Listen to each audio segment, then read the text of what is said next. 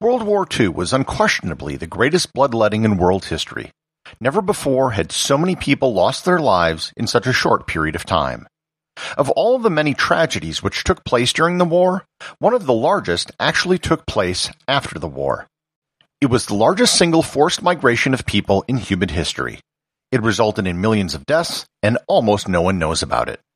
Learn more about the post-World War II German expulsions on this episode of Everything Everywhere Daily.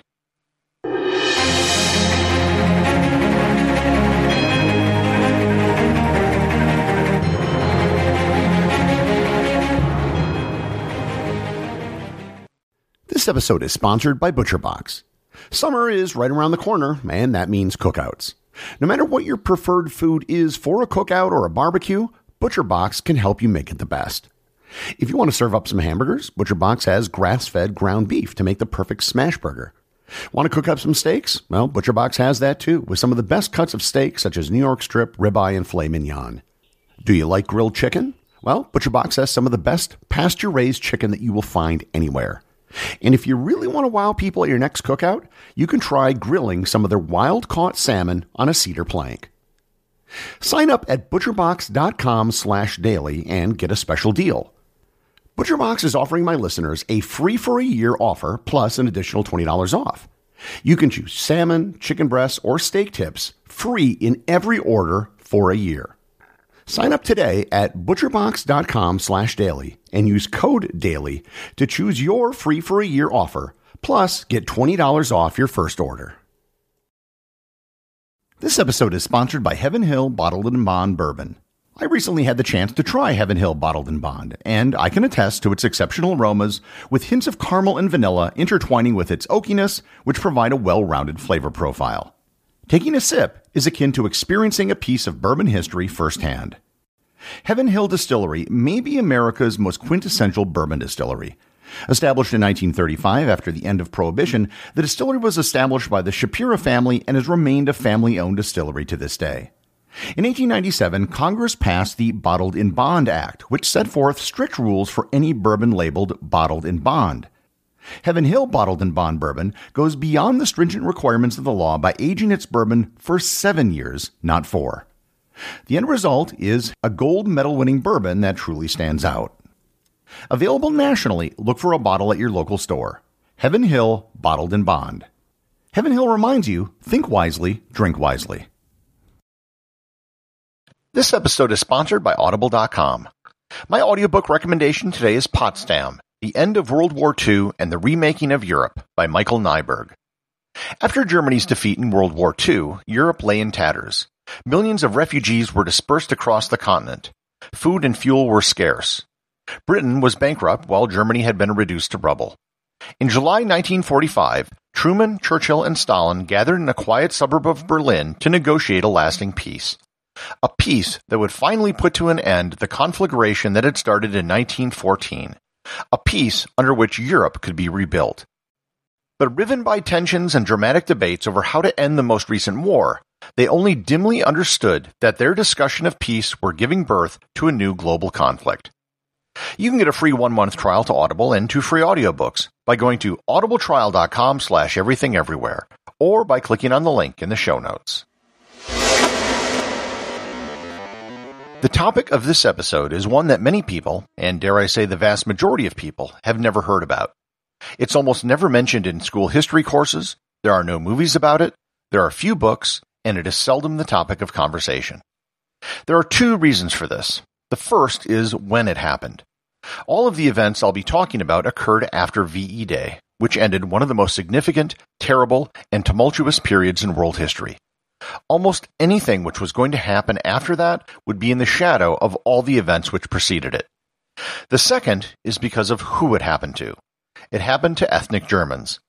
Given the horrors of the war, the millions who died, and the fact that it all happened because it was instigated by Nazi Germany, there was very little sympathy for the victims. To understand what happened, we first have to go back well before the start of World War II or even the 20th century. In the early 18th century, Peter the Great invited many German craftsmen to come to Russia and settle in Russia so he could have use of their skills.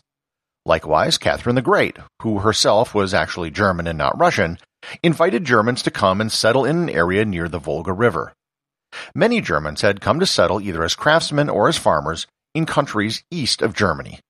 When Prussia controlled much of what is today Poland, they encouraged German immigration. After the Russian Revolution in 1917, the Soviets actually created an autonomous republic within the Soviet Union for the Volga Germans, called the Volga German Autonomous Soviet Socialist Republic. Germans also settled in parts of what is today Hungary, Romania, the Baltic states, the Czech Republic, Croatia, Serbia, and other countries. In each of these countries listed, Germans were an ethnic minority. They often lived in German communities or in German neighborhoods in larger cities. Most of these people had migrated before there was actually a country called Germany, which was only founded in 1871. At the start of the Second World War, there were millions of ethnic Germans living outside of Germany. Those people were born outside of Germany, most had never been to Germany, and they were citizens of the country where they lived. The Nazis, however, called these Germanic people who lived outside of Germany and did not have German citizenship Volksdeutsche, those who lived inside Germany and were German citizens were called Reichsdeutsche. A big part of Hitler's plan was unifying all the German peoples in Europe. That was why he annexed Austria as well as the Sudetenland, which was an ethnically German part of Czechoslovakia. After the German invasion of the Soviet Union in 1941, Stalin ordered all the ethnic Germans to head west to Siberia and Central Asia, and the Volga German ASSR was dissolved. Many were placed in prison camps and forced to work for the Soviet war effort. As the Nazis expanded eastward, they recruited soldiers in these German communities. In countries such as Hungary, Romania, and Serbia, many of the Volksdeutsche joined the SS units to fight local partisans. Most of the Volksdeutsche from these countries were conscripted and did not volunteer. This was because there weren't enough volunteers to meet the quota of the SS, and most of the people locally didn't want to fight against their neighbors. When the war was over, the tables were turned on the ethnic Germans. All of the violence which the Nazis subjugated the rest of Europe to was now being done to the ethnic Germans. In the Czech village of Horní Moštěnice, 265 Germans were dragged from a train and shot in the neck. This number included 120 women and 74 children. The Czech city of Brno conducted what was called the Brno Death March, 18,000 Germans living in Brno were expelled from the city and forced to march to the Austrian border 55 kilometers away. 4,140 ethnic Germans died on the march. The leaders of the three major Allied powers met in Potsdam, Germany, to outline how a post-war Germany was to be managed. One of the issues they addressed was the question of ethnic Germans living in other countries. The Potsdam Agreement explicitly called for the removal of Germans from non-German countries. The agreement said, quote, the three governments, having considered the question in all its aspects, recognize that the transfer to Germany of German populations, or elements thereof, remaining in Poland, Czechoslovakia, and Hungary, will have to be undertaken. They agree that any transfers that take place should be effected in an orderly and humane manner. Unquote. Basically, they wanted to create ethnically homogeneous nation states in Central and Eastern Europe. The largest minority group, by far, were Germans. After the passage of the Potsdam Declaration, each of the countries had the green light to begin expelling Germans from their country. What happened over the next four years was the largest forced expulsion of humans in history. In fact, many call it the largest migration of humans in history, even larger than the migration which occurred after the partition of India and Pakistan. Despite the calls in the Potsdam Declaration for expelling the Germans in a humane manner, there was little heed paid to it. Most of the people affected were women, children, and the elderly, as most of the men had gone off to fight or had been killed in combat. In Poland, hundreds of thousands of people were held in camps to provide reparations in the form of forced labor, and many of those were sent to the Soviet Union. Over a quarter million ethnic Germans were sent to the USSR to work camps, and over 57,000 died there. In Yugoslavia, many Germans were forced into camps where they were starved to death. Others were sent into forced labor. Gang rapes and mass murder were a common occurrence everywhere in 1945. Much of this was pure vengeance for what local populations were put through during the war. They wanted a target to lash out against, and the ethnic Germans were the closest thing available. However, this was a top-down policy as well. The Potsdam Agreement gave the governments all the cover they needed. Germans were often given just a few minutes' notice before they were forcefully removed from their homes.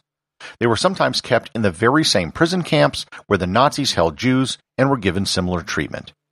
Many communities forced the Germans to wear armbands to degrade them in a way similar to how the Nazis had treated them. They were often transported in cattle cars with no food or water, similar to how the Nazis had transported their prisoners. In total, approximately 14 million ethnic Germans were forcibly expelled from European countries and sent to Germany or Austria. The vast majority of them settled in West Germany, and almost none of them were allowed to settle in East Germany. In the 1950s and 60s, the West German government tried to calculate the number of Germans who died during the expulsion. They estimated that between 2.4 and 3 million people were killed or disappeared. They were able to confirm 473,013 civilian deaths, and there were at least another 2 million people who could not be accounted for. Many of the findings of this study were not released until 1989 for fear of spoiling West German Polish relations. There was some outcry when this was happening, but it mostly fell on deaf ears. George Orwell noted that the expulsions were, quote, largely the defense of the indefensible. Bertrand Russell said, quote, are mass deportations crimes when committed by our enemies during war, and justifiable measures of social adjustment when carried out by our allies during a time of peace? Unquote. Few people, however, were willing to stand up and try to stop what was happening. The legacy of the German expulsions has lingered with us.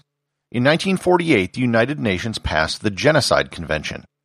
A passage in the first draft of the document was removed which banned, quote, the force and systematic exile of individuals representing a culture or a group. The reason it was taken out of the document was because the Allies, which form the core of the new United Nations, were in the middle of doing exactly that at the time. While the scale of this event was enormous, it has mostly been forgotten from history. It's totally omitted from most history books. Despite the thousands of documentaries on World War II, there is almost nothing on the forced expulsions. There was an attempt to create a museum about the subject in 2010, but objections raised by Poland ensured that it was never created. There are a few small monuments erected to recognize the victims. There's a small one in the city of Elek in Hungary, and there was another one recently unveiled in Serbia. On the whole, most people don't really want to talk about it. In Central and Eastern Europe, many still hold the view that the expulsions were justified. Many Germans don't want to talk about it because it will make them appear to be Nazi sympathizers. Many people from Allied countries don't want to talk about it because it makes the good war, with clear good guys and bad guys, much more morally ambiguous. Nonetheless, this period of history is one which people should at least be aware of. The horrors of the Second World War didn't end when the Articles of Surrender were signed. They lingered for years later. The associate producer of Everything Everywhere Daily is Thor Thompson. If you'd like to support the show, please donate over at patreon.com. There is content only available to supporters, merchandise, and even opportunities for a show producer credit.